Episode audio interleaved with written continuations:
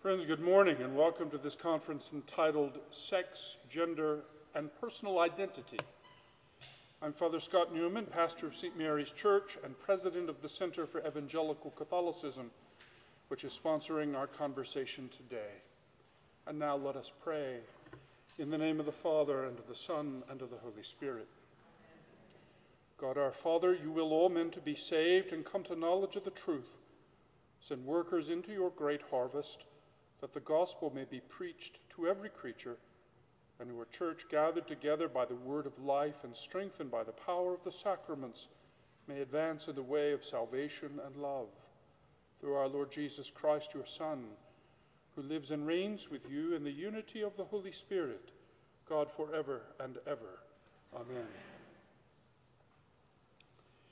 When I was a boy, my imagination was captivated by Star Trek and James T. Kirk was one of my first heroes.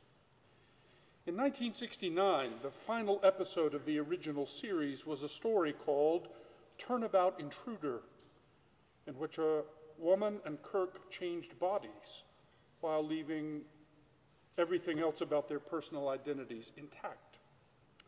And this is now a common conceit in all forms of fiction that with the right technology or technique, the essence of a human person can move from one container to another container without that essence being destroyed or even changed, even if men and women move to a body of the opposite sex. And such a notion, of course, first calls into question the very meaning of male and female, and then, in due course, denies the reality of the distinction. This view of human nature is generally called dualism, and it is ancient. It recurs time and again throughout history under many names and guises. The ancient Greeks, for example, regarded the soma as the sema of the psyche, that is, the body as the prison of the soul. And the contemporary notion of gender fluidity holds that personal identity, including sexual identity, has nothing to do with the biology of the body which we are at liberty to alter at will to suit our personal preferences.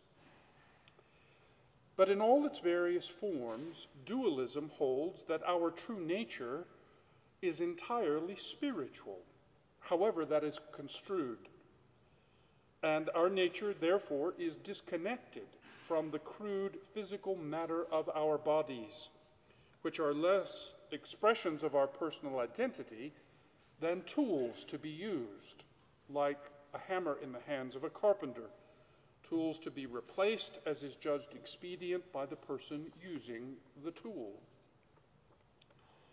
But here arises an insurmountable obstacle for Christians.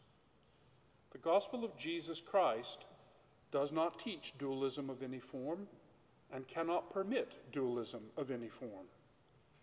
The gospel reveals the substantial unity of body and soul, which is essential to our individual existence and personal identity, a unity of body and soul which will survive beyond the grave in the resurrection of the dead.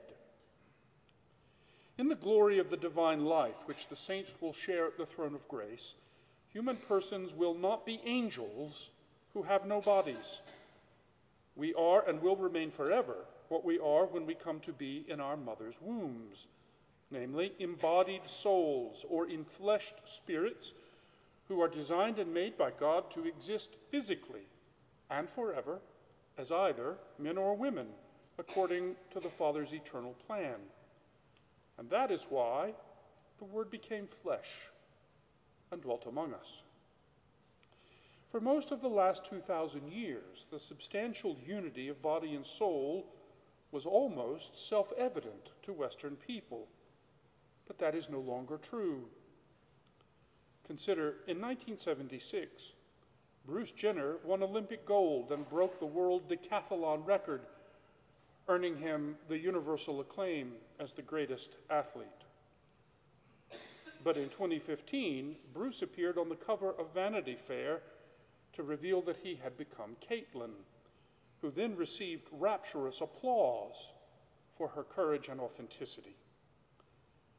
From that moment, at the very least, every corner of our law, politics, and culture has been in turmoil about the very question of what a human person is. And every instrument of cancellation is now bent on preventing any dissenting voice from ever being heard on these questions again. Hence our meeting today. Our two speakers will address only a few dimensions of this vast galaxy of questions, but we have to start someplace.